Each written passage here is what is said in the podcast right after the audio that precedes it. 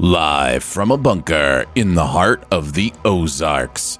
A podcast that it's a me, Sift Pop.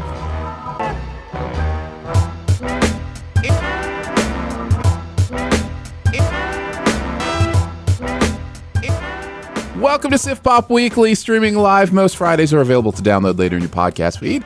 Unless, of course, you're a patron. Patrons get perks. Patrons get those perks. I'm your Woo! I'm your host Aaron Dicer, and each week we'll chat about movies, TV, and whatever else from the pop culture universe is on our minds. And please welcome our guest this week. We believe she's the future. We believe her story will make us want to talk movies, but a podcast is just a podcast. It's Alice. Woo! Until somebody starts speaking into a mic. Just had to finish That's the line. That's right. A microphone is just a microphone. Until someone starts. I will say, when that happened, I was like, that's a good line. No wonder they used it. Uh, my mic. I want to talk into my mic. Is that the? No, no, that's not it. Uh, all right, we've got uh, Air, which we're kind of referencing right now, and then we've got Super Yeah. Mario Brothers movie that we will chat about uh, a little bit at, uh, on this one as well. Um, how Mm-hmm. are you, Alice? It's just you and me today. How are things going? How's I life? know. Yeah, it's good. It's good. Like life is finally calming down a little bit. It's been it's why I haven't been on in a while. You know, had a big Europe trip and then came back and I was like, why don't I change everything and get a new job? And then and then things just and all of a sudden it's you know almost uh, May or it's April, but you know what I mean. Like it's like oh the year's already almost like it, we're getting halfway. What's going on? Ah, life. So, but otherwise it's it's perfectly fine. Well, it's absolutely wonderful to have you back on the show. Uh, We have Mm-hmm. missed you immensely. Always good to hear your voice and your opinions Mm-hmm. on pop culture. What was your favorite part of your Europe trip? You only get to pick one. I think the thing I've been saying is when we went to Pompeii. So we finished our trip in Italy. Um, for those of you who don't know, I'm Italian. This was me bringing my partner home uh, for the first time to m- visit my family in Florence. And then we went around Italy and a little bit of France. We finished in Rome. And while we were there, I was like, well, I've always been obsessed with ancient history. He loves Pompeii. We need to go on a day trip. And it had the worst weather.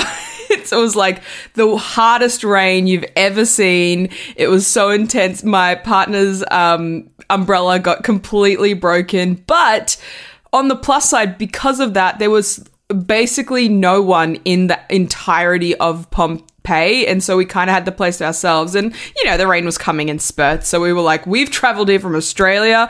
We are staying. I, we can't reschedule this. And it was fascinating. Like, I've obviously learned about it a lot, but I didn't realize how modern of a society, like, it was before it got, you know, evaporated by, um, by, you know, the volcano. But like, for example, they had takeaway shops. Um, they ha- were very modern in their thinking around, you know, like sexuality and also just politics. But also they had like sliding doors, like to shut up shop and you could still see the grades. They invented sidewalks. Um, they also had like the first wood fire oven and it was just, it was bizarre because it's not, you know, you think all this like two, 2000 year old stuff is going to be cordoned off and you can't touch it's a, it's not you can all touch everything. And it was just bizarre. It's absolutely bizarre. And they haven't even finished uncovering it all. So i loved it. It was so fascinating. Um and then obviously you know it was really like uh, I don't know what the word is, but it was just very intense to see, you know, the, the people who have been kind of re put together with the cast and stuff and see them in their final moments. And we saw a horse and, um, and all the, you know, bits that were found as well, like all the different, like pieces of pottery and stuff. And yeah, I was, just, oh, it was so fascinating. If you can make your way to Pompeii and book, like, we did like a two hour guided tour and then we just kind of explored ourselves for the rest of the day, can recommend for sure. I thought you were going to say when it was pouring rain that it was okay because at least you weren't covered in ash. Uh, I thought I thought that's where you were headed. Uh, That too. But, That but too. yes, but yes. Uh, Yeah. Sounds amazing. I do hope to get to Europe someday. Um, that'll be Mm-hmm. a lot, a lot of fun. But for today, I am not going to Europe, but I might go to the Mushroom Kingdom. Oh dear. Let's go ahead and get into it. Let's talk about the Super Mario Brothers movie. Mamma mia. Bowser is coming. Together, we are going to stop that monster. How? Look at us. We're adorable. Oh, I got this. No problem. yes!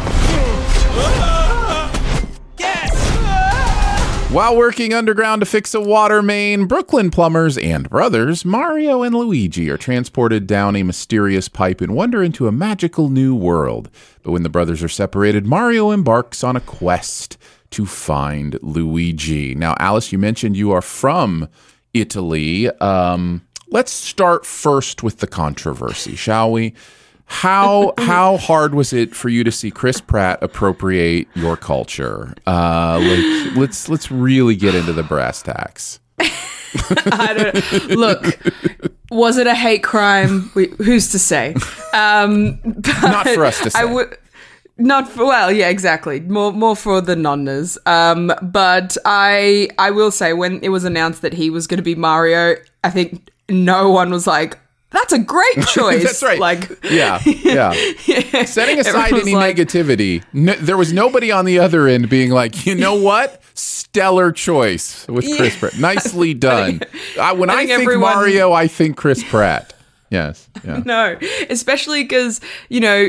Uh, I actually found out that he was originally meant to be the voice of Sonic in the movies, but then he turned it down to Hmm. be Mario. So I was a bit relieved that instead of he didn't get to be Sonic because I think that Ben Schwartz is perfect, for Sonic. yeah, yeah. Perfect. But um and I oh my gosh, I was like, "Oh gosh, we could have had Chris Pratt." But then I was like, "Oh no." But then everyone else around him seemed to be well cast, especially Jack Black.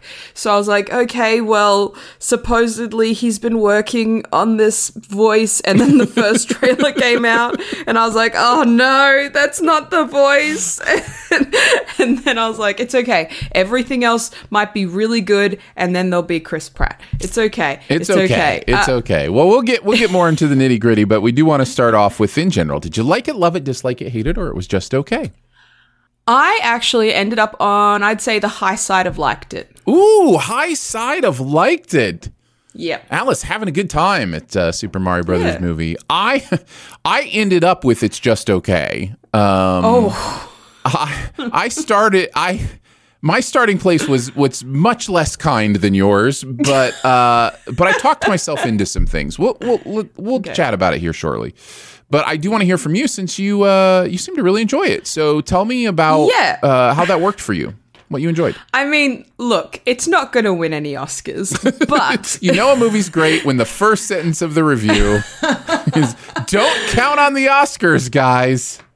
But okay, and this is what I mean when I landed on a high side of liked it. Did it have its problems, which we'll get to? Absolutely. Was it perfect? No. But it was what a Mario movie was going to be. You know, this the actual there isn't really any lore to the game because my uh, of course, as I've mentioned here before, my partner's a big gamer, all of his friends are, so I've kind of, you know, through osmosis absorbed a lot and obviously I went with some of them to go see the movie and uh, they kind of mentioned, you know, I was like, okay, but what happens with this in the story in the game? And they're like, there is no story in the game. He just is an Italian plumber who goes after Peach. That's In the fact, story. a lot of the story is just stuff that was made up by uh, Miyamoto to Yeah. to be able to fit it into the game. Like, oh, they're underground, or you know, there are pipes around. I guess they're Yeah. plumbers. Or Yeah. oh, he's a tiny little pixelized human. I better put a mustache on him so that you can tell where his nose end and his mouth begins. Literally. you know.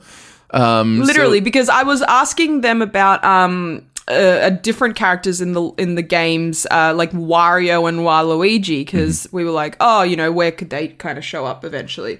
And I was like, so what? hap like, how did they show up in the game? And they're like, they they just showed up. I was yeah, like, there's no lore. I was like, okay, that explains so much. And so I think, given all of that, and obviously the fact that they've had to modernize some elements because you can't just have Peach be the damsel in distress who gets kidnapped and has to be saved by Mario.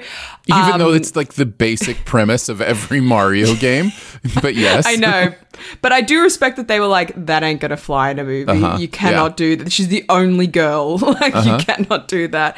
Um, I just, I, I just really had such a good time. It was, you know, a quick ninety-two minutes. I had so much fun, and the actual element that really impressed me, that kept almost pulling me out because I was like, oh wow, was the animation. I thought the animation was beautiful. Like I thought it was so well done and so specific to the the subject. Um, and I just kind of kept loving just looking at the world as it got put together. So that's some initial thoughts from me. Also, Jack Black as Bowser, he did not. He he, he brought it. He definitely didn't disappoint. That's for sure. He was I- Jack Black as Bowser. best casting, best performance of the movie, right? Like, I mean, Yes. it's Oh, just- 100%. And and I feel like he's having a lot of fun. I feel like the movie knows how Mm-hmm. to use him. I don't feel like the movie knows how to use everybody else. Um, No. even Charlie Day, who's a really funny guy uh, as Luigi, just kind of felt underutilized. Like, didn't really have a lot of that Charlie Day spark that I love, or wit, or sarcasm, and um, everything I say will will just slide into negatives. I apologize, uh, but That's okay. But it, it does seem to okay. it seems to me that that's uh, part of my issue with the movie is it just it, it Mm. doesn't it doesn't really have much of a point of view or much of a sense of humor or like every everything it's doing is is it just right on the surface just you know right there um I will say, except for I feel the the one thing where I was really like, oh, that really that kind of is keeping me here emotionally is the Mario and Luigi relationship. Like, I didn't think I'd care honestly going in. I've never cared about Luigi. Luigi's always been, you know, whenever you're playing Mario Kart, no one ever picks Luigi. So, but I actually really felt for their relationship, and I really wanted them to succeed. And I was like, oh, I love them as brothers. Um, and like, yeah, not to get into negatives early, but that is the one thing that I actually wanted more of. Like I understand it's a night it's you know only 90 minutes and it's meant for kids or whatever, but I did feel the one thing that was extremely noticeable was the pacing um was very off. It was very quick. I was like, okay, I guess we're on our way here now. Um, and that you didn't really sit and develop the relationships because I felt that you know, the filmmakers were like, ah, we all know, you, you guys know what happened. You know where Mario and Peach end up. You know where Luigi and, Ma- you know what happens. You know the dynamics. We're just going to k- get there, you know? We're not going to spend, but the elements we spent time on were Bowser and I felt Mario and Luigi. And so those were the parts that really kind of stood out to me. Um, and I really enjoyed as a result, for sure. Yeah, I I do have some things I liked. Uh, primary among them, I think the references in this movie. Um, I mean, aside from be absolutely drowning in them, I mean, just I don't like. I think you could do an actual scientific study on Easter eggs. Uh, it's appropriate. This movie came out uh. Easter Yeah. uh, because you could do a scientific study on Easter eggs in movies, and I think once they were all counted, this movie would beat every single other movie ever. I cannot think of a movie that has been this jam packed with references and Easter eggs. Ready Player One? Ready Player One is has a lot, but there are huge chunks of that movie that are story based. You know, That's true. This every single scene in this movie is a different video game with a hundred different Reddit references. Like there are Yeah. so many of them. Ha- having said that, in what feels like a negative way. Uh, they do really well with the references. And what I mean by that is as a Nintendo lover, I've been a Nintendo kid since the NES, baby. Like that I like I am dead center in the grew up with Nintendo world, right? I had the NES, I had the Super NES, I had the N64, I had the GameCube, I had the uh, the um, Wii, I had the Wii U. Like I've I've had them all. I've got a Switch. Like you know, I'm a Nintendo kid, right? Uh, the references that it's making to Mario Kart, Luigi's Mansion, uh, different Mario games, Luma from the. Galaxy games, like all these references, Donkey, the Donkey Kong stuff with the barrels and Even the, Smash. it's super. Yeah, there's Super Smash Brothers moves uh, that they're putting on each other, uh, like finishing moves. Like all of these references are really well thought out. Like they they they they serve the purpose they're intended to serve, which is that little jolt of you know, oh, I I know what I get that reference. You know, um, it is Hmm. it is literally. 90 minutes of just playing the Captain America I understood that reference meme. Like that's what this that's what this movie was for me. Oh, And the it- music for me was uh, so intense with that, where I was like, we can Yeah. have a different score. It doesn't all just have to be the same six pieces of score. yeah well in this in this is the cognitive dissonance right this is the tug and the pull of a movie like this is you can say at the same time you handled your references well but did it really have to be all references? And i guess what i would say to that will lead me into my other positive which is i think this is one of the best kids movies i've seen in a long time. And when i say that i don't mean uh, movies that are for the whole family where everybody in the family can enjoy them on a different level. I mean, this is a kids movie. Like, like the the screening I went to, there were lots of kids with parents, and they were having a blast. They loved it so much. This movie is going to make almost two hundred million dollars this weekend. Uh, It is insane how much families are eating up this movie, and I think there's a good reason for that. A lot of it is yes, Nintendo uh, has been strangely absent in this you know world for a while. Yeah. Um, but yeah. but I was lo- literally sitting in the theater beforehand and I was like, I am shocked that there hasn't been a Zelda movie. Yeah. Like I am or a, or a TV show. Like Mm-hmm. that is the Nintendo thing that actually has a story and has lore. or Metroid. And- Metroid would be a great or one. Metroid. Yeah, actually, that's a really good point. Because I was like, well, I don't think Kirby can have a movie. I just, I'm like, I Kirby could think- have a movie for sure. Kirby could have a movie. What is the Kirby movie gonna be? Well, I can you, I guarantee you one around. thing. Uh, it, it it will suck. Uh, that that is the that is the one guarantee. but um. Thank you, thank you. Um, That's what I do. but but like I, I just was like I am because that's you know the I would it's not equal to Mario obviously in infamy but it is well known it's very well known in fact in Breath of the Wild when it came out and everyone was obsessed with it and now the sequel's coming out and I was like that would be such a great like show honestly they could do a show on that and it would be like a HBO level sort of show um but I also know that Nin- Nintendo is the most intense when it comes to protection of its IP and Yeah. how you know it's represented and so that's probably why they probably were like we'll see how this one does and then we'll decide I mean, the only thing So- they've put out there is Pokemon, right? Uh, Yeah, like the literally. Um, pet, uh, not Pet Detective. That's Ace Ventura. Detective Uh, Pikachu. Detective, Detective Pikachu. Um, Yeah. So yeah. So and that's pretty much it. Since like they tried the terrible Mario Brothers movie from a while back. Yep. But um, yeah. which so- this is better than yes, low bar, but yes, you are absolutely correct. You are absolutely correct. So, so not only are I think there's this huge space for it, I also think they nailed the childishness of it. Um, Which that word has negative connotations, but in this connotation, I just mean the movie is childish in the right ways.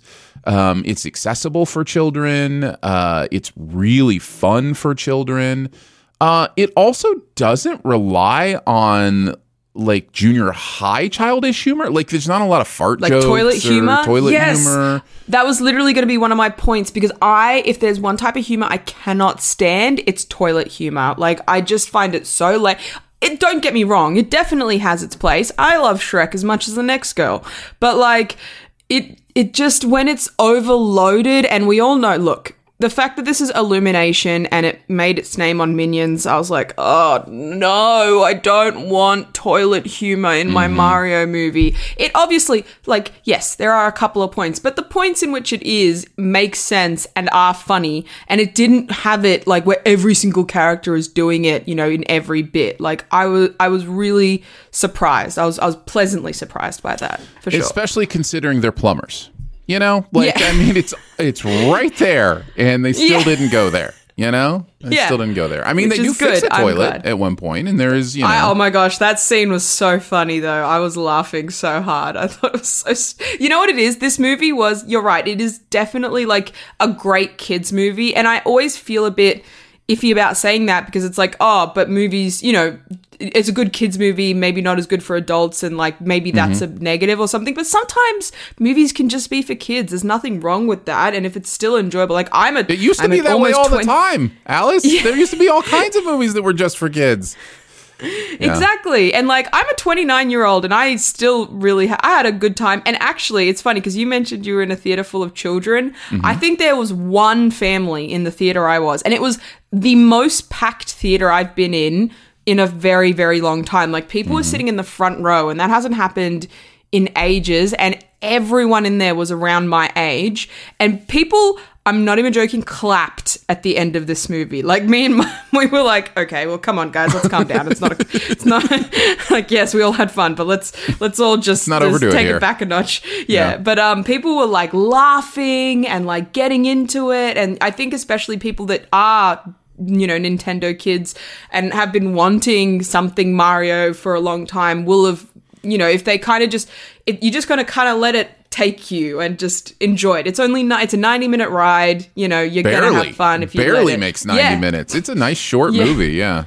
Yeah, which I mean, on on the flip side, I I wouldn't have minded a little bit of extra time just to help uh, create a bit more of an emotional core there. But um, I will say as well with the references, like yes, it is reference galore. However, it did actually. I'm surprised they they kind of didn't put every single character from the Mario lore in this. Like they didn't have you know some major major characters uh, show up at all, or like you know at all in the story, as it were.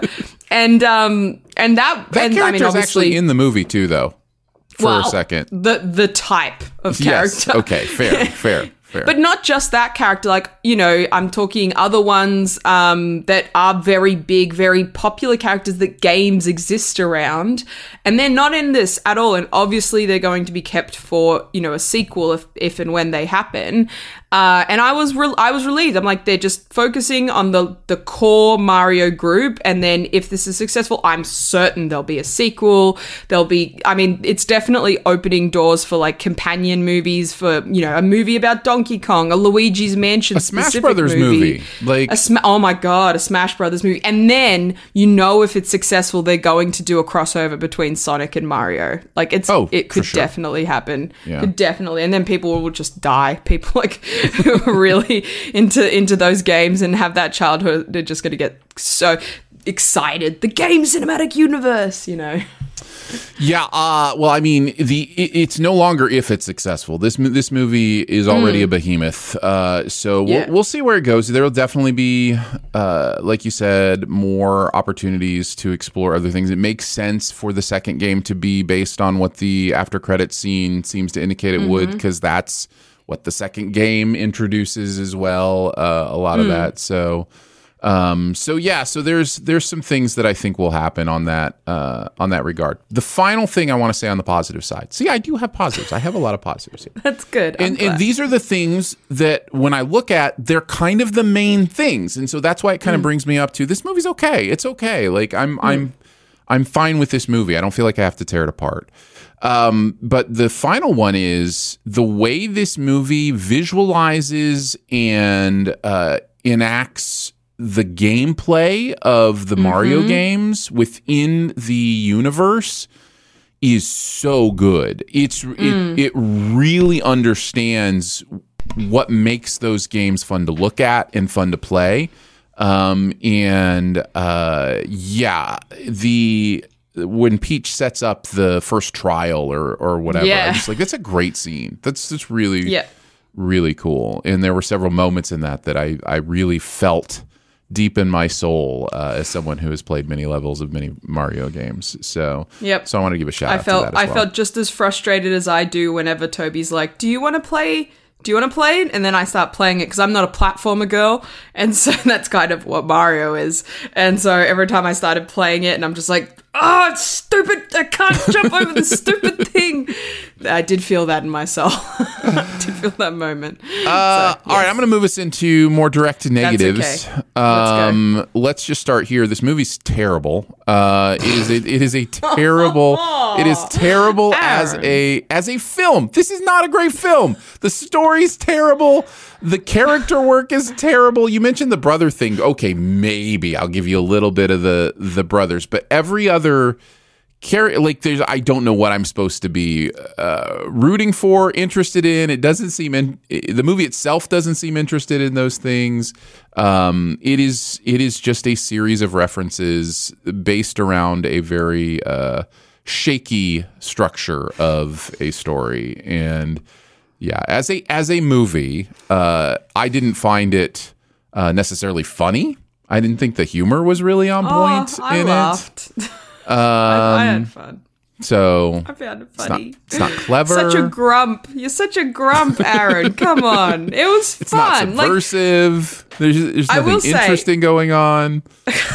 Jesus. Anything else? it's It's just terrible. I terrible walked out film. halfway Look, through. it's Yeah. okay. We I got to it's okay because there's some fun you can have, but it's just a Yeah. terrible movie. Look, when we walked out of the theater, we- my group, you know, we were standing around. We were like, "Was it amazing? No. Did it have its problems? Yes. Did I have fun? And would I see a sequel? Yes." Like that is pretty much what the consensus was because absolutely a normal film like it had it had plenty. The story isn't even really finished. It just kind of ends and you're like, Uh-huh. "Wait, what what you know what I'm talking about that bit. We were like, wait, what happened? What do you mean? It's kind of the credits. This, what's happened to this place and this place? That was a pretty big deal. Uh-huh. And it's just Yes. like, la la, you know. And then there were other elements brought up, say, uh, character backstories that was like, ah, yes, this is a pretty big revelation about me. And then it's just never touched on again. Never touched again. Never mentioned one more time, Alice. It's like, oh, we're doing the typical character backstory. Excited to see where this character's arc ends. No, the arc never begins. It's just all backstory. Yeah, which I've almost found funny because I was like, yeah, it's fine. Like, just, you know, I think they knew what they were making. They were like, we're making a Mario movie. There isn't really a story. We're going to try and piece one together. I mm-hmm. also have to say, like, the entirety of this movie, I laughed, but it was that sort of like, oh my God, that's so stupid. And then I laughed, you know, mm-hmm. and that was kind of, which I mean, yes, is, is it a great movie? No. Is it a good movie? Well, it depends on your perspective, you know, like, Am I going to sit around and be like, oh, I can't wait to go see it in the movies again? No, but if I'm in, like, if I'm sick and I'm at home and I just want to watch something fun, I would probably put this on. I'd say that if you're an adult, that's where you're going to land. If you have kids, you're set. Like, that is, you know, your, your 90 Oh, minutes yeah. of freedom. They're going to have the best time ever. Yeah. Um, and I will, I will also say I loved the fact but Bowser's entire motivation my favorite part of the entire movie. It was again so stupid, but so funny. And so, yes, look, it wasn't intelligent. It was illumination. Look, what do we expect? This isn't Disney here. We're not in Pixar life. We're in illumination, Mm-hmm. Yeah. and you have to know what you're getting. Like.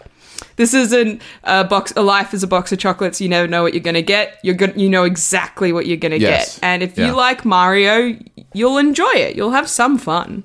Yeah, yeah. Yep. Uh, life is a box of hammers. You know exactly what Yep. you're gonna get. And Uh. I I think the other thing about the humor is when I would laugh at something or have Mm-hmm. the instinct, oh, that's kind of funny.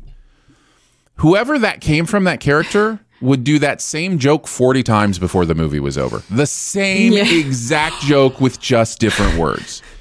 And that goes for Luma. That goes for the the dog who I thought was funny the first time, and then by the third, you know, the thirtieth time, I'm going, okay, I I get it. The you know, dog hates the Mario Brothers. Okay, Yep. yep, saw that joke. Like you know, and it did that with every character. You know, um, so whether it be Bowser pining for Peach or whatever it is, and it's just like uh, find humor outside of those same exact areas uh, with each character. I guess is what I, I wanted a little bit more out of it. No, I I do. I do agree. Like I will say, the catchphrases. If you're worried, there's not going to be the Mario catchphrases. Worry not, because I think they did a slow motion version of Mamma Mia about mm-hmm. three times Yep. in the movie. Like, Yeah. I we were talking about it later on, and we're like, do you think that in the editing bay they're like, oh, it'd be funny if this happened, and then they put it in multiple parts of the movie, and then forgot to take out all the other ones and just kept them right. all in. Yeah. Because after, especially that last one, I was like, I swear I just saw this. Like, I swear I just saw this 20 minutes ago. Mm. Um, I will also say the use of music, like not score of the soundtrack. I was like, did they just go, okay, what are the top 10 most popular soundtrack songs that have been used in every single movie since the beginning of time? Uh, cool, we'll buy all of those and then What we'll use them in the movie. soundtrack. Yeah. What a Yeah. uh, when the pop songs came on, it's like, okay, we're take on me right now. Like, what is Yeah. go? What is going on? Yeah, and that actually really, really annoyed uh, my my like partner and his friends and stuff because they were like the the you know the Donkey Kong music is so great. They're like it's so amazing, and they put this stupid song over it, and I was like, I'm just having a fun time. I like this song. It's fun. Yeah. Although all I was doing was going, wow, their music supervisor must have had so much money at their disposal to Yeah. get all these songs. But I will say they were also the most unoriginal songs in a movie ever because it also. Yeah. didn't really make sense with their choices. It was just more like people like this song, yeah, okay, put it in, and then I was like, "Mm, okay, well, all right, Yeah. this is I've seen this before in about fifty other kids movies. Uh huh. Yeah, exactly. Um, I don't know that I have a lot more to say about this. Uh, I will remention since I just uh, did spend a little bit of time kind of tearing the movie apart. At the end of the day, it's fine. It's okay. Like I think this movie is accomplishing many of the things it sets out to accomplish. Specifically, it's entertaining families and children in a Yeah. big way, and people are having fun with it. And how do you argue against that? Like, go have fun. Like you don't have to. You don't have to make an Oscar-worthy movie to uh, to find purpose. Um, Yeah. So I'm glad I'm glad people are enjoying it. I I also have admitted to enjoying certain parts of this movie. So Admitted against your will, held Against my down will. at gunpoint. that's right. it's like, yes, I enjoyed it. Yeah, you don't want Nintendo to be mad at you. no, no, I do not. Not at all. Um so yeah, so there you go. Uh I don't know if there's anything else to say. There is a post credit scene. Um we already kind of uh, alluded to that. Yes, yes indeed. Uh, one is kind of a post credit sketch. The other is kind of a sequel baiting uh, post credit scene. yeah. So you can stick around for those if you want. Any final words, Alice? Look, just don't go in with a critic's brain. Go in with your inner child. That's that's all you have to know. Is like it it's just for fun. That's it. Not every movie was designed to win awards or get, you know, green rotten or get sorry, fresh on rotten tomatoes. Mm-hmm. Some movies were just made and honestly, if these were the kind of movies that were being brought out that were just meant to be fun and silly and not say the stupid Transformers movies or anything uh, or like Fast and the Furious, I'd be way happier. I would rather this kind of movie than those kind of movies. Um, this could be famous last words because there could be like 10 sequels after this and then I might want to just cry. So we Yeah. shall see. Yeah. yeah. Um. Well, I look forward to uh, the Cart and the Marioist uh, series of movies. Uh, all right, there you go. That is the. I almost said the Super Mario Super Show. That's the old cartoon. Uh, that is the Super Mario Brothers movie, and uh, weirdly enough, kind of a recommend. oh, weirdly and uh, Chris Pratt, not the worst part of the movie. Totally forgot to mention him. Well, I think I, I think because he's kind of the least mentionable part of the movie. Like he, Yeah, he- he's, he's fine. fine. He's fine. Yeah. He's fine. Guess what, everybody? Chris Pratt. He's fine. yeah. Who knew? um, all right, let's move on to our next review. Uh, let's talk a little bit about Air. 1984 has been a tough year. Our sales are down, our growth is down. Sonny, I brought you in here to grow the basketball business. People don't know what the hell a Nike is. What's a Converse? NBA All Star shoe. There's nothing cool about Nike. You would have to have a pretty compelling pitch. I can tell them the one thing the other companies can't compete with. Our basketball division is terrible. I do not love it. Sonny Vaccaro and Nike pursue basketball rookie Michael Jordan, creating a partnership that revolutionizes the world of sports and contemporary culture. Uh, this is Ben Affleck in the director's chair and Matt Damon and Ben Affleck writing a movie. Let's go! Uh, always good to always good to see those guys working together. Um, I'm curious, what'd you think? Did you like it, love it, dislike it, hate it, or it was just okay? It's a good week for movies for me, Aaron. I really liked this one. I I don't know if I'm. I don't think I'll end on loved. I mean, I just saw it last night, so you got to give me at least 24 hours. But I, I really liked it. I had a really good time. I loved this movie. Uh, I I think I think these guys I think these guys just know how to write a really engaging story. And it's it's really interesting because there's not a lot of shock and surprise here. We, you know, I, I mean, I guess We I, know what I- happens. I, I will ask you. I mean, it, it's Michael Jordan is a worldwide sports figure. I'm curious as to your your where your knowledge of Jordan started, uh, like you know what your experience with the Michael Jordan thing has been in your life because you're much younger than I am. Um, Well, so well, Aaron, uh, my gym bag is a is a Chicago Bulls bag. That's so, wild. so I'm, I'm a. Bulls girl. I'm a Bulls girl. I have been. My dad is a big like basketball is my sport. When I've been um, growing up, I went to states. I played basketball all my life. I love basketball, and Michael Jordan, of course, was like growing up. I loved him, idolized him. My dad is really into basketball, so that kind of is where it originated. My gym bags, my dad's old gym bag that now I use, so it's been passed down. Um, and so and the Bulls and like everything about it. I love basketball, so I was very keen for this one. it's it's wild to me because I think it speaks to just the absolute ubiquity of Michael Jordan because I mean I know you come to it through through your dad you know partially but I mean you were born when he was finishing up his second run of titles you know what I mean Yeah. like in the mid 90s like you you were born in the mid 90s when he was kind of finishing up his his life as a superstar winning championships and then you know and then Space Jam happened, and it was amazing. and you live on the other side of the planet. Yep. Uh, like it's just it's it's wild to me. Um, and yet I'm not surprised, and you're not the only one. And I think that you know this movie touches on. Uh, how impressive that is, and also specifically, this movie touches on how impressive it is to kind of foresee that. And you know um, for these characters to believe that so much that they were willing to do what they did. And that's what makes this story interesting. It has a very clear understandable compelling through line for the plot and i think mm-hmm. that that is very underrated in movies anymore i think movies think it's much more about set pieces and big mm. moments and those kind of things. Does this movie have big moments? Of course it does. But those big moments don't mean as much if it doesn't just have that solid, you know, point A to point B, here's what we're doing uh, kind of thing. and and the big moments aren't like big set pieces. You know what I mean? They're, Right. they're big emotional and big character moments. Like that's and and actually, I read a piece of trivia last night which was very interesting. So originally, this film was going to be straight release on Amazon Prime. Like this wasn't going to be released in theaters, but the test scores were so high that Amazon was like, "Well, we need to release this in theaters." So just goes to show because it felt when even when it was coming out, I was like, really exclusive to theater. This feels like it should be in, uh, you know, especially because the Tetris movie just came out, and I was like, that's Sure. kind of the same sort of vibe.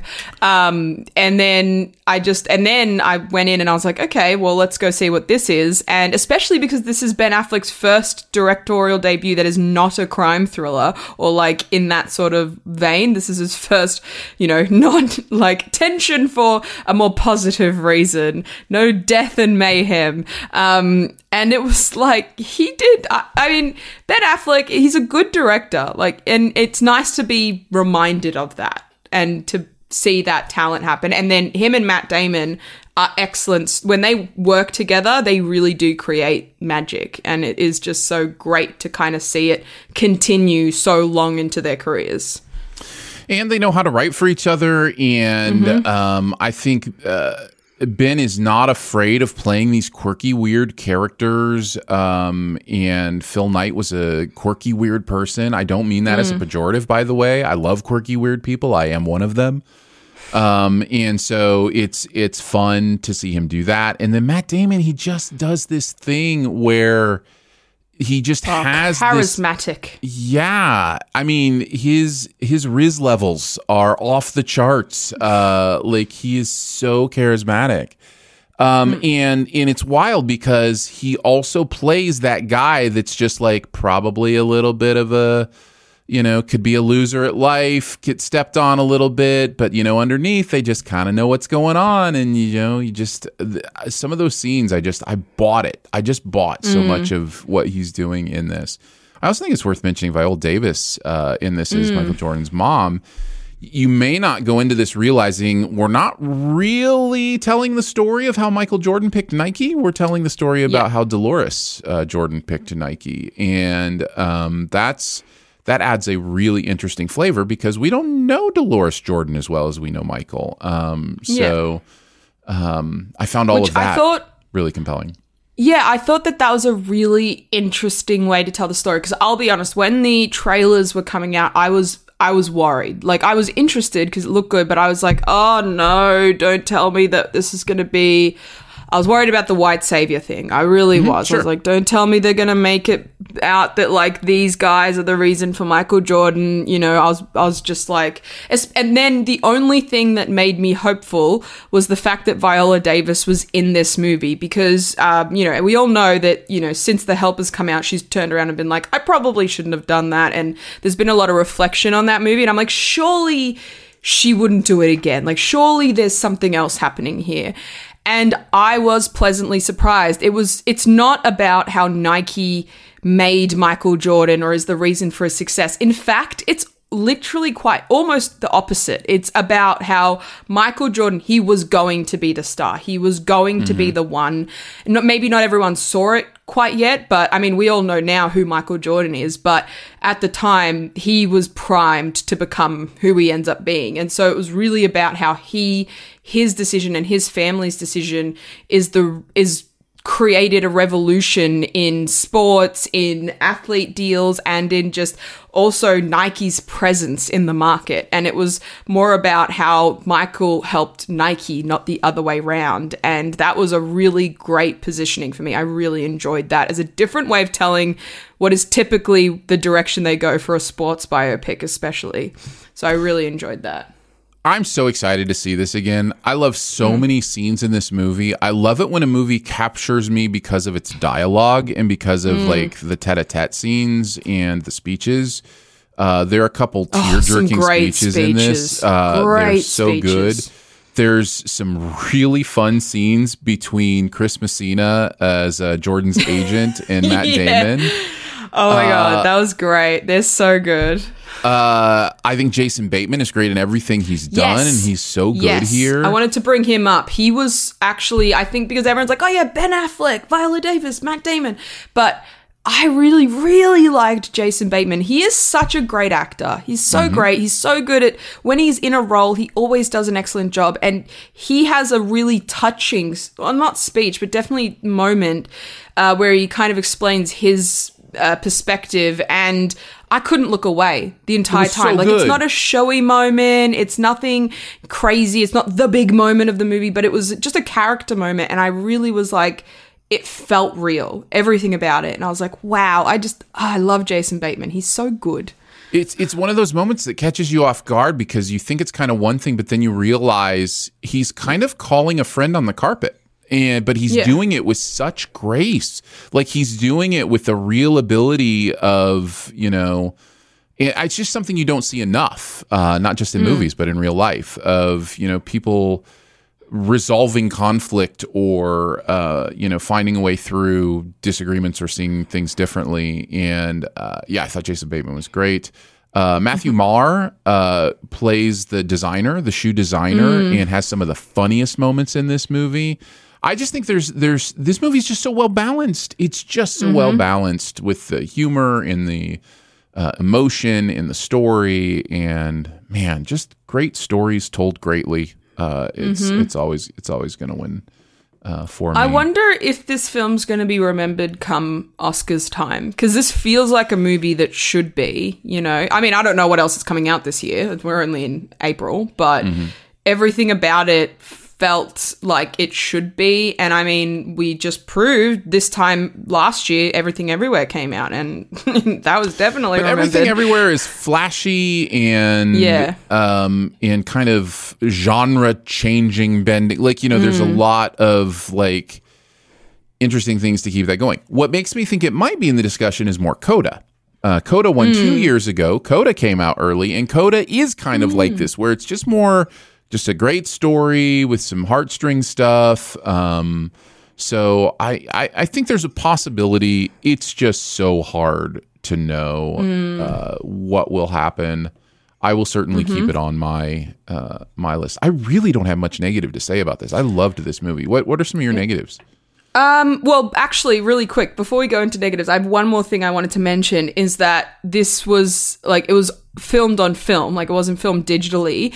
And about halfway through the movie, I realized I was like, oh my gosh, I literally feel like I'm watching a movie not set in the 80s, made in the 80s. Like hmm. everything about it, the way it's shot, the way the scenes work, the dialogue, the character work, every, I was just like, this f- I feel like I'm in the 80s watching a movie that's at the cinemas right now. And I really like that because I hel- think it helped absorb me further into the story, which isn't something, you know, that typically happens as much anymore. And I, I just loved the technical crafting behind it, which is not, again, something that you hear about much when it's this kind of movie. Generally, it's the big, big, like, movies where it's like, oh, the set design, the costumes, blah, blah, blah. But in this, it's like, it was all very well thought out and very carefully crafted and you could see the love behind the camera in the decisions including the fact that it was shot on film um, and i really appreciated that and so i wanted to call that out for sure It's interesting. Uh, you mentioned the '80s thing, and and you also mentioned Tetris, which I won't go too much into this because we may we may still review this on on the show. I'm not sure. We just haven't gotten around to Tetris yet, but I think they are nice uh, comparison movies. I think so many of the things that this movie does well, Tetris does not do well, and so many of the nostalgia hits with the music are perfectly used here whereas they feel gimmicky in Tetris. You know what I mean? Like it's it's one of those examples of movies that are kind of trying to do the same thing. Tell the story of uh, big success, you know, in in the the 80s um, and landing the right deal at the right time. Um, and I just this this one I think is the one that that understands a lot of that stuff. Uh, so um, so yeah, it's it's really really good. Do you have uh, anything else you want to mention before we move on? Yeah, so I do have. I don't know if it's a negative. It's more. It got distracting for me after a while, uh, and I understand why it happened. I'm trying to say it without saying spoilers, but Okay.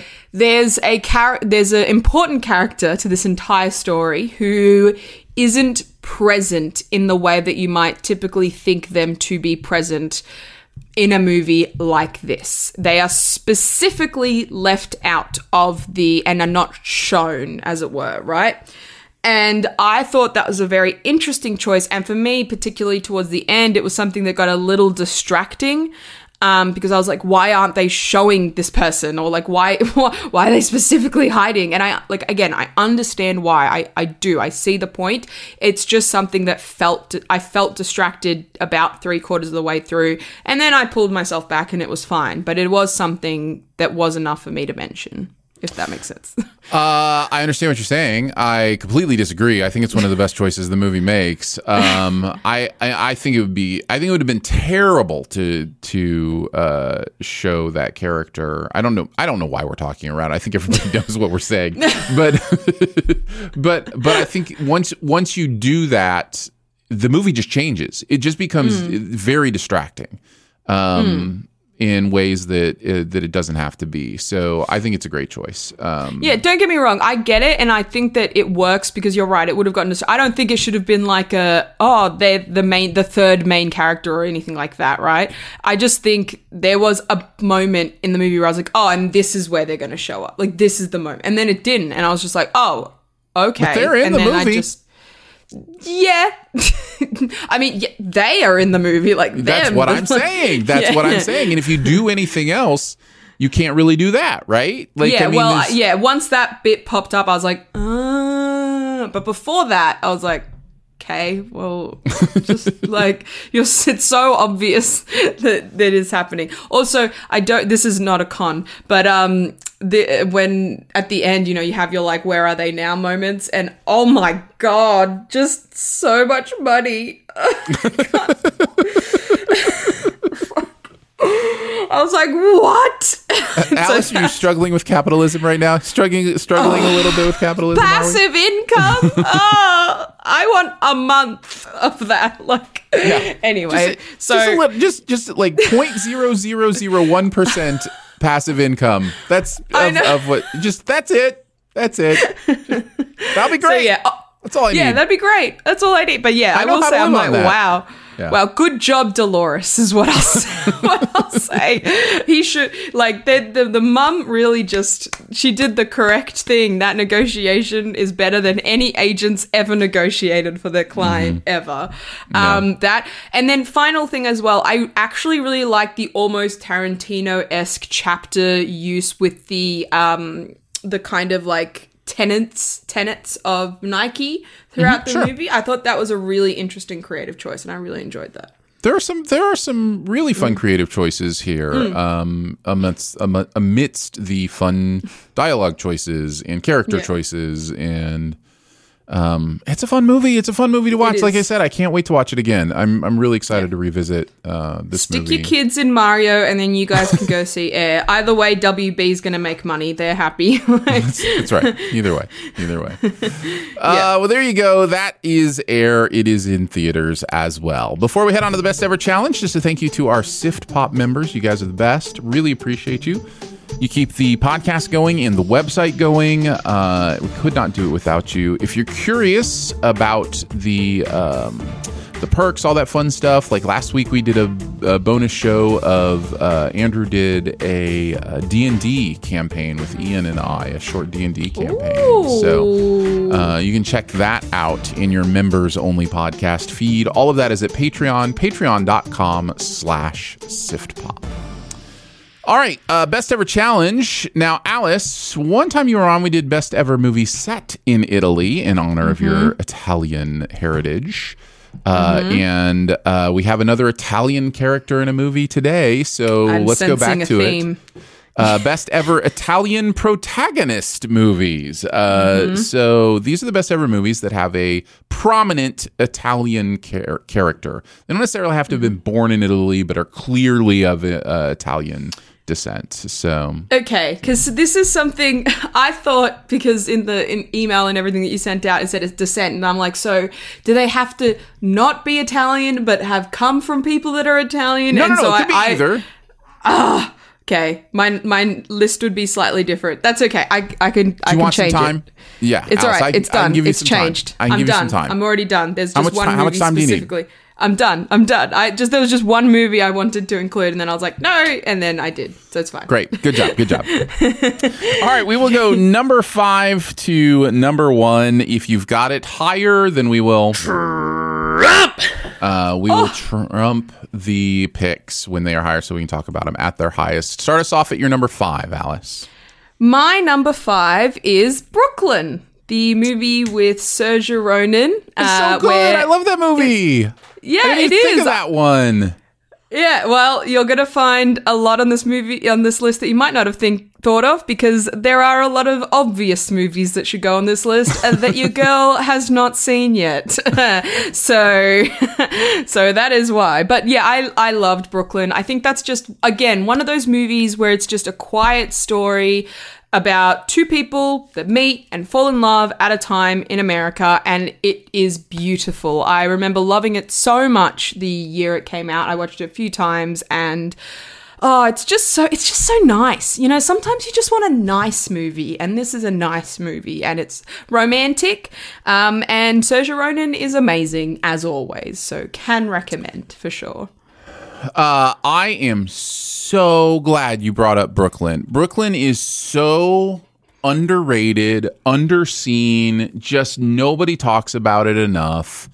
Um, and Saoirse Ronan is so good in it. And you're right; it's just a great movie to watch. Um, yeah, big recommend for for me on that one as well. So good call. Brooklyn is a great call. Thank you. Uh, my number five is Don Jon. Uh, Oh. At number five, uh, the Joseph Gordon-Levitt character. Uh, Oh, I thought that was the one you were talking about. I couldn't remember. I was like, surely that's not the movie. Oh, yeah, It that's is. a fun movie. I forgot he's Italian. Yeah, uh, I think Scarlett Johansson's character Yes. is as well. I think they Yes. they both kind of come from Italian families, and the idea of this movie and why I fell in love with it. Um, it's a movie about porn. It's a movie about um, kind of the addiction to porn, but it's also a movie that does this really interesting comparison of how pornography uh, pornography affects uh, in stereotypically a male's view on a relationship, and then counterbalances that with how rom coms and romance affects a female's view, uh, stereotypically again, of uh, you know male female relationships. And so it's I really thought that was not only interesting but kind of important because I think it's it's easy enough to be like oh why do you why do you believe that's not that's not really sex you know that's not sex like that's not you know that's that's porn that's Yeah. not sex and at the same time we're much lighter on do you really believe that's relationships do you really believe Mm. the movies you know the, the sleepless in seattle that that's real do you think that's Yeah. real you know so there's this this idea that i think the movie uh, plays with that's really really interesting um, and I think Joseph Gordon-Levitt directed it, if I remember yes. correctly. Yes, he did. I remember because it was a big, that was like a big selling point of the movie when it came out. Yeah, yeah. So I found it to be uh, brutally honest um, and uh, and really interesting. So I wanted to mention Don Jon at my number five. And written by him. Yeah, yeah, that as well. Uh, all right, uh, number four. What do you got, Alice? Okay, this is the one that I quickly swapped in. Um, so because it's new and because I loved it so much, uh, Guillermo del Toro's Pinocchio, because Yes, the entire that's a good thing is extremely Italian. Um, and I okay, so as a Florentine, for those who don't know, um, Carlo Collodi, who created Pinocchio, is from Florence, so it's like the big thing from Florence. Mm-hmm. I mean, besides the obvious, like Da Vinci and Michelangelo and Medici and stuff. But I mean, in terms of like recent history, Pinocchio is originated in Florence. And so, because of that, it's always been connected to me, and I've had to study it tons of times growing up. And I cannot stand Pinocchio as a character. I hate him so much. I've never enjoyed him. I've always found him to be the most irritating little boy ever. And so, especially in the origin of the book, like when you read the book, I was like, oh, you suck. So, color me surprised when I watched the the new one, when, when I watched Guillermo del Toro's version, and it was just magical. It kind of reawakened the story for for me. I loved the interpretation and the reimagining of the setting and the story, like the specific moments that we all know, um, you know, 10 times over of the original Pinocchio story and from the movie and etc. And it actually for the first time made me not realize but made me believe the fact that this is just a little boy trying to realize like understand what human humanity is and where he fits and going through all these emotions and it didn't make me irritated by it. It made me it made me feel for him. I actually really appreciated the relationships and the and i mean as well the animation is just stunning like mm-hmm. absolutely stunning. And i just i love that he didn't just do a adaptation of the story as we know it because we all know it. It's boring. We've seen it a million times. This was so nice especially setting it in mussolini's italy something that is still recent memory for many alive italians today. And so I yeah, it was just brilliant. I'm so happy that it exists, and honestly, it's probably my favorite adaptation of the Pinocchio story. So Nice. Really uh, I really it. love it as well. Great choice. Great choice. Uh, my number four is probably the most obvious answer to this question that one could give. Uh, but it is a great movie. Godfather is my uh, uh, four. Trump. Uh, sorry, I didn't mean to call one of your picks obvious. Uh, all right, so uh, on to I mean, your number three then. My number three is Silver Linings Playbook because Interesting. the main character and his family are very obviously Italian. His name is Pat Solitano. They specifically talk about Italian elements in the movie.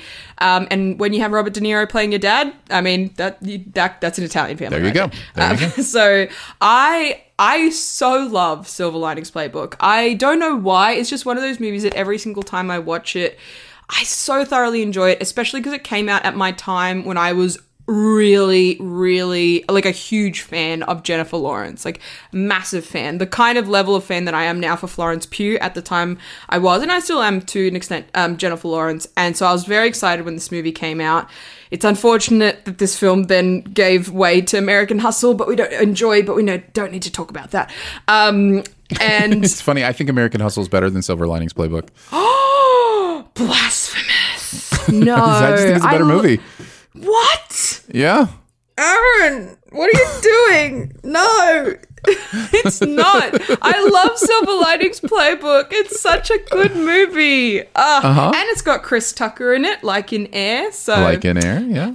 I had to I had to bring it up. Well, I I really like it, and people out there listening who haven't seen either, don't listen to Aaron. Silver Linings Playbook. I didn't say it was bad. I just said I liked one another movie better. That doesn't mean it's a bad movie. Okay. Well, I it's really good. I love the um, exploration of mental health and relationships and how it's not just you know it, when somebody is suffering as a result of mental illness. There are elements that could be manifested or um, uh, just kind of shown in, or present, I should say, in their family and their relationships that haven't been obviously labeled. And this idea of labeling and working through it, and then obviously the it's just a fun underdog story as well. So yeah, I really like Silver Linings Playbook. Can There you go. Silver Linings Playbook in at number three. Uh, my number three uh, is the second most obvious answer you could give uh, to this question. Uh, and maybe you'll trump this one as well. I don't know. Uh, I have Rocky, the original Rocky. Uh, I haven't it. seen it. It's okay. It's okay. It's not like it's, you know, where you're from or Cre- anything.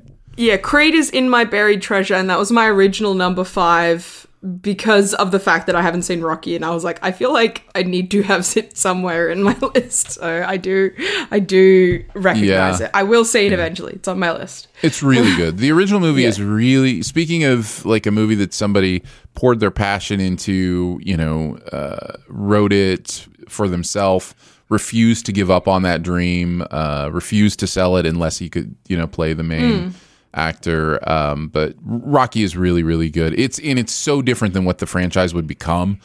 Um, but but it's it's really really good. So that's my number three. Uh, your number two. I'm very curious to see your reaction to this one. Hmm. My number two is Ratatouille. Uh, Linguini. Linguini is Italian. His mum is called Renata, and I Uh-huh. googled it. He's Ita- he's like French Italian, so Nice. It counts. It counts. So, I mean, what do I have to say about Ratatouille? It, I think it's got one of my favorite score in all of Pixar. I when we were in Paris earlier this year, um, I literally couldn't wait. We had one day planned where we just got a bunch of food, went home, and watched it while in our little Paris apartment that we were staying in. And I was just, you know, walking around being like, ah, it's like in Ratatouille. I don't know why. It just makes Paris so much more magical. And I love food and I love this movie and it's amazing. And I, yeah. yeah, Ratatouille is amazing. If I had even if I had thought about it, uh, I would have included it on my list for Mm-hmm. sure. Um, but uh, but yeah, no, you're absolutely right. Mm-hmm. Uh, Linguini certainly uh, is Italian, so there you go. Yeah. Uh, my number two is a bit of a stretch, much more of a stretch than Ratatouille, just because I I don't know that you would consider the Italian characters in this movie the main characters, but they play such Mm. a major role. Um, but I'm going with "Do the Right Thing" uh, at number two. no, that was in my honorable mention. So Okay, so yeah, I, th- I think it does. page. Mm-hmm. It's definitely got like you know uh, the Italian, the New York Italian kind of thing uh, is a very Mm-hmm. central part of the race relations that are uh, being uh, shown in this movie. I th- I've mentioned many times. I think I, I, I cried the first time I, I talked about this movie on the show. Um, it's just it's it's it's hard for me to watch a movie like this uh, Mm. so much after it came out first, like because I caught up on this during the pandemic. um, for the first time ever. Wow. Hadn't watched it, and it's so hard to watch it and just go how. I mean, the black community has been saying this for how long, and how long has it taken me to really feel it and listen and understand and because it's police brutality. The movie's about police brutality in the black community, and um, it's it's so powerful. It's so well done. Um, Spike Lee is just uh, a master, and uh, he's doing masterwork in this movie. And he So didn't win an Oscar. Yeah, high recommend for Do the Right Thing for Yeah, sure. it's a great The movie. Academy didn't do the right thing. Yeah. What did win? I'm looking it up. What won instead that year for Best Writing? I mean, it wasn't even nominated for Best Picture, but it was Dead Poet Society was what won that year. Oh, that was a that was a stacked year between that when Harry met Sally. Like, Mm-hmm. yeah, okay, but still, this is probably. I, I love Dead Poet Society, but this was a better screenplay. I, I agree. I agree, and I also like uh, Dead Poet Society. Um, All right, what's your number one? My number one, I mean, I trumped it, so we all know it's the obvious one, and I feel that uh, one of my best friends would have murdered me if I didn't put this as our number, my number one, because it's his favorite film of all time, uh The Godfather, of course. I also think that it would have been a hate crime against my people if I didn't specifically say The Godfather, because it's the greatest Italian American story of all time, and because I watched, um, I haven't rewatched it yet. I really should. It- It's been a while, but I watched obviously the show, uh, which escapes the name. The Offer? Escapes me. Thank you. The offer that came out, yeah, last year, and it gave me an appreciation, just a, a full reappreciation for the movie. And you know, I was talking about it with with with my friend and everything, and it is a three-hour movie that somehow doesn't make me f- want to rip my eyes out in boredom, you know, like especially because it was set in it was from the 70s and the setting and just all the chaos behind the scenes. And I just think it is one of the greatest movies of all time for a reason. And mm-hmm. you just have to if you're into cinema you have to have an appreciation for the godfather. I mean it's still so iconic this day, day to this day. And then also somehow create had a sequel just just the one like there's two but there's the one sequel that somehow some would say you know up and like went even better was even better um and was just like at least just as good. And so great just fantastic filmmaking Yeah, I don't really have a, a ton to add. Uh, it's you know it's considered one of the greatest movies ever for a reason. Mm-hmm. It's it's such a sweeping, broad, epic story, and uh, hard not to get into, even with my predilections against kind of gangster stories and you know especially I'm the when same. The thing is, root I'm for, but- literally, I'm literally the same normally, but I think I, I, when I first watched it, I didn't have as much of an appreciation as I have now. But I will say that was the same with. Uh, speaking of what we were talking about before, do the right thing. I watched that in uni for the first time, and I was bored. I'm sorry, um, but now I've rewatched it now that I'm a bit older and wiser, and I understand, you know, politics and culture Mm-hmm. a little bit more, and it's it's crazy how uh, what even a couple of years will do for your understanding or re-understanding of movies. Yeah, exactly. In perspective, that's a good word for it. What what I tell people with the the Godfather, why I like that, and and don't particularly particularly like things uh, like uh, Goodfellas, those kind of things, is I think Francis Ford Coppola has a deeper understanding of the consequence and not just the consequence of the actions, but also the ugliness of the actions as they're happening. Whereas Scorsese oftentimes gets lost in the exuberance of the actions. Yeah.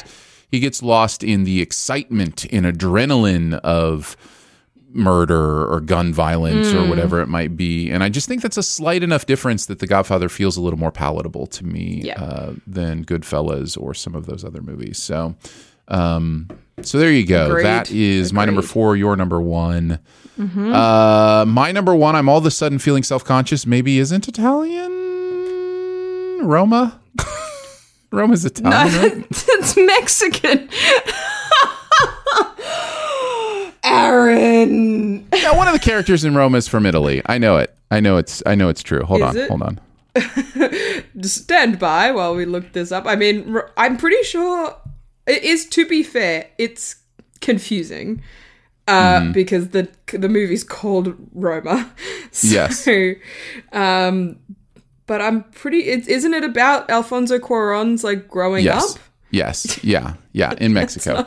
uh, so here's here's the mistake. Uh, just just so you, dear listener, understand what just happened.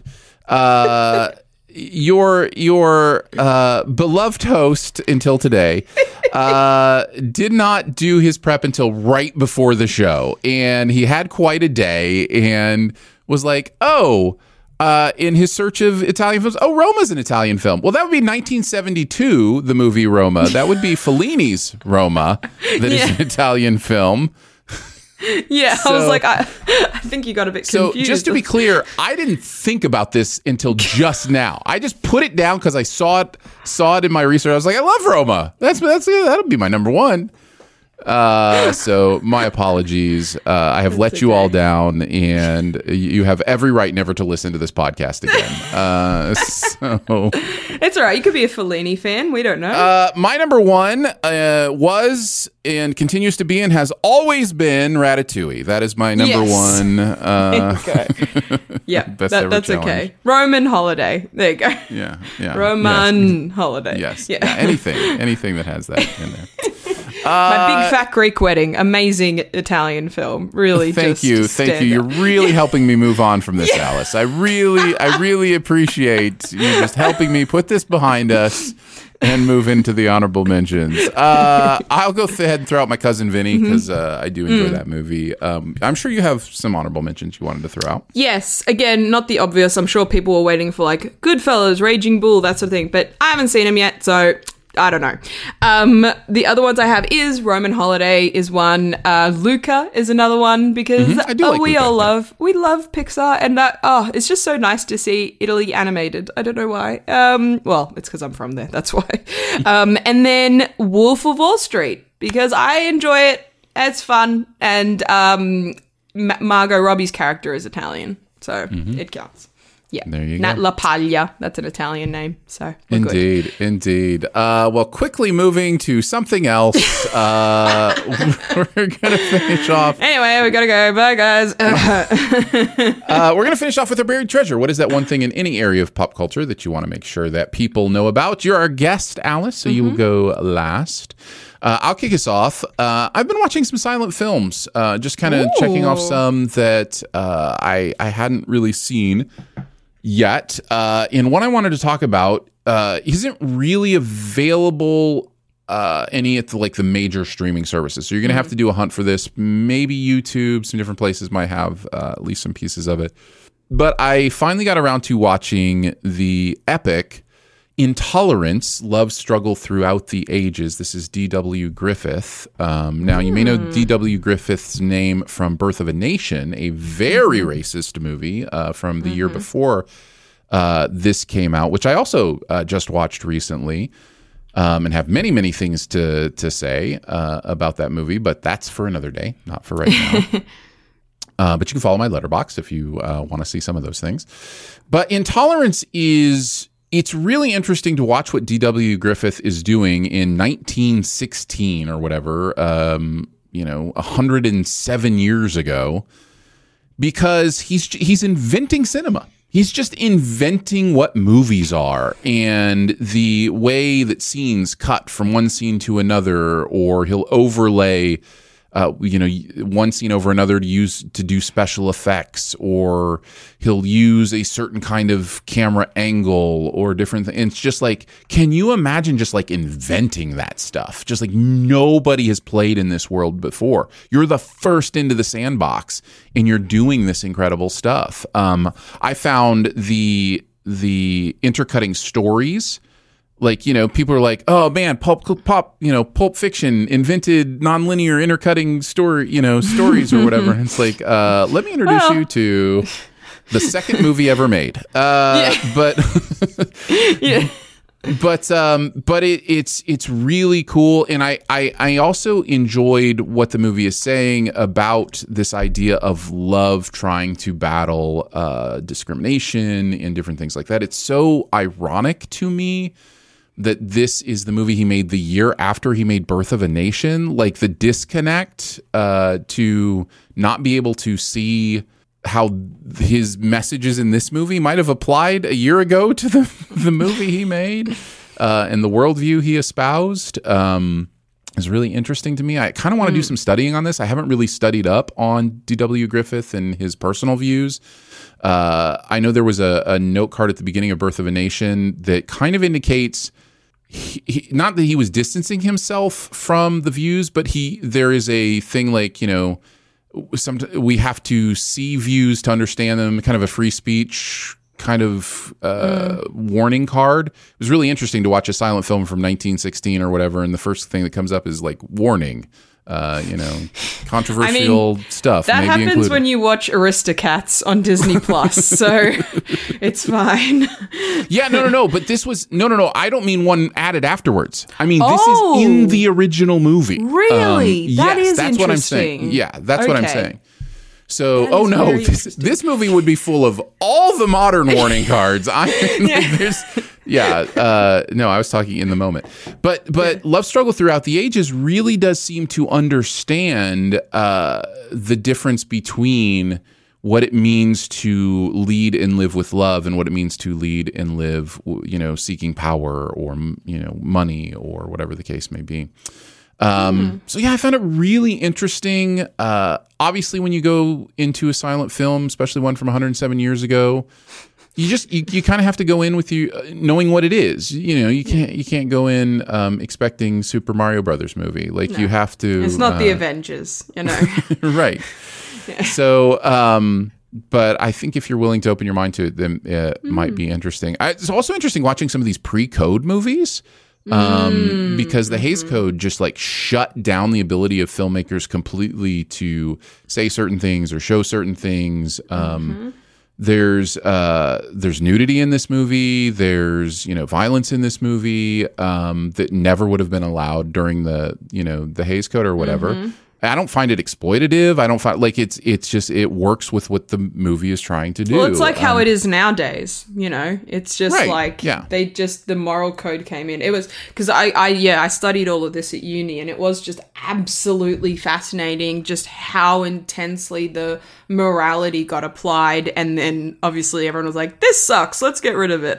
Yeah, After a long, yeah. but there it did significantly impact storytelling for a long time. Like even down to you can kiss, but only for this long, and you can't Right. move. That's why all those older movies, when they kiss, it's weird because they're like moving their heads, but they they're not allowed to move their mouths, and so they had to Mm-hmm. show passion in other ways. And yeah, the way they kind of had to surmount that, and how that just wasn't present in the early movies. In the early movies, they went, they were, you're 100% right, just experimenting with everything. And like when I was in, um, when I was in Paris, sorry, I feel like that person who's just come back from a trip and they're like, yes, when I was in, but we went to the Père Lachaise cemetery and saw the um, tomb of Georges, Georges Méliès, who you might recognize his name from A Trip to the Moon, or if you've seen Hugo, you'd recognize Right. his name. Um, and I remember learning about him because this man invented like the science fiction film genre and special Right. effects and Yeah. storyboards. Like people didn't use storyboards until he did, and then Mm-hmm. and he just did all this crazy sci-fi stuff, which. In a, like 1902, you know, he did a trip to the moon where it's like he didn't have CG or even practical effects. He just like it was all practical effects using literally smoke and mirrors, and it's bizarre to watch it now. Absolutely bizarre.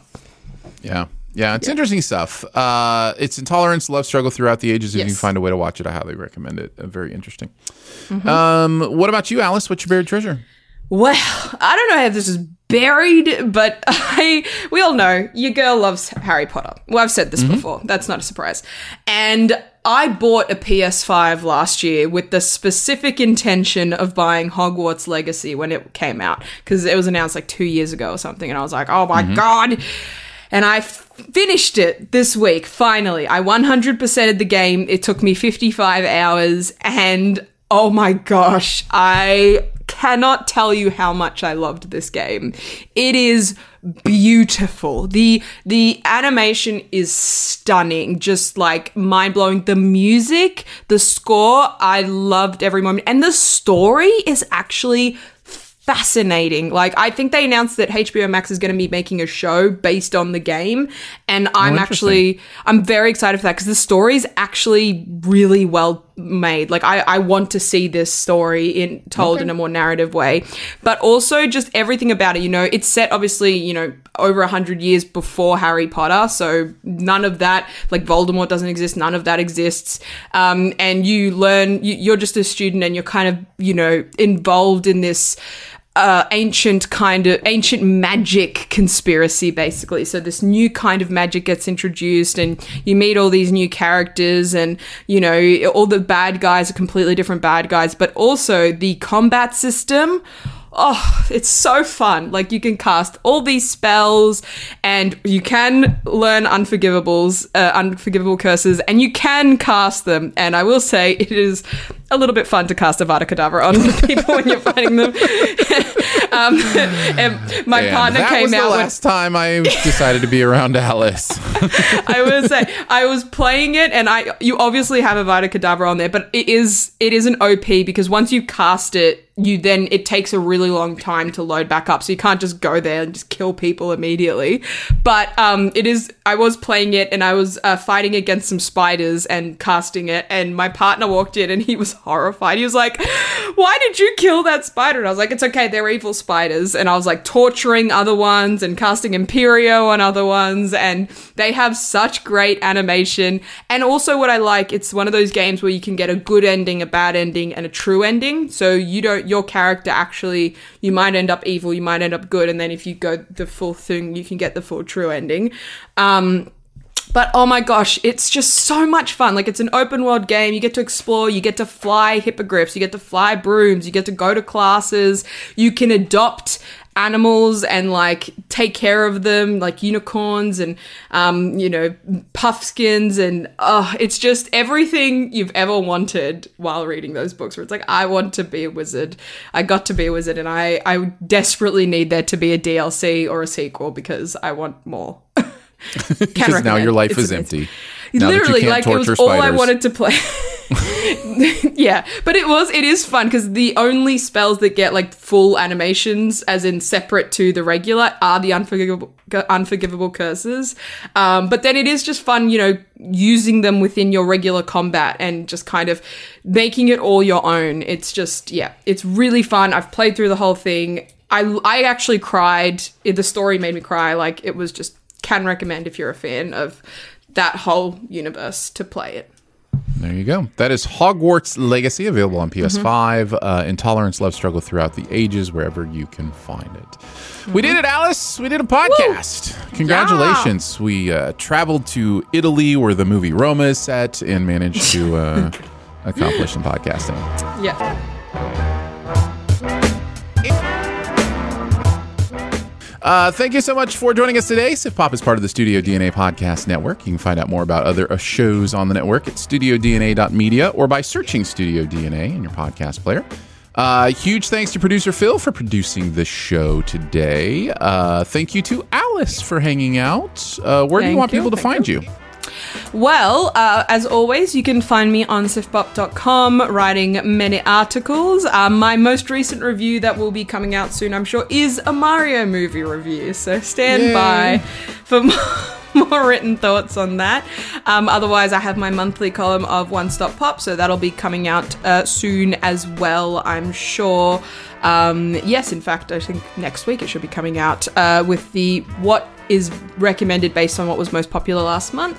And then I have a YouTube channel with my friend uh, Clean Slate Reviews, where our most recent video we did a retrospective on The Help, actually. So very interesting Hmm. to kind of talk about that 10 years later and where we land, especially with the cultural climate and just the film itself. And Mm-hmm. Yeah, yeah, and sure. we have others coming soon, as always. Very cool. Appreciate you being on the show again, Alice. Um, hope you don't take any more European trips anytime soon so that we can uh, get you back sooner. No, no, I have no money left. It's okay.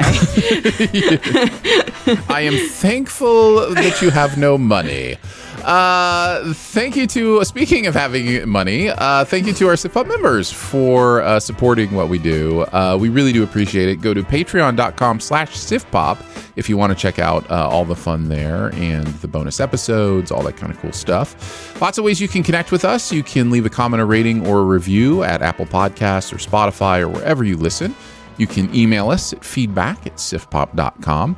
And finally, if you're having a good time, your movie loving friends will probably like the show too. So make sure you let them know about it and that listening is much easier than avoiding a blue shell. We will be back next week with some more movies. Haven't quite picked them yet, although I think Renfield will probably be one of them. Um, but we'll see, and we will see you then. Bye.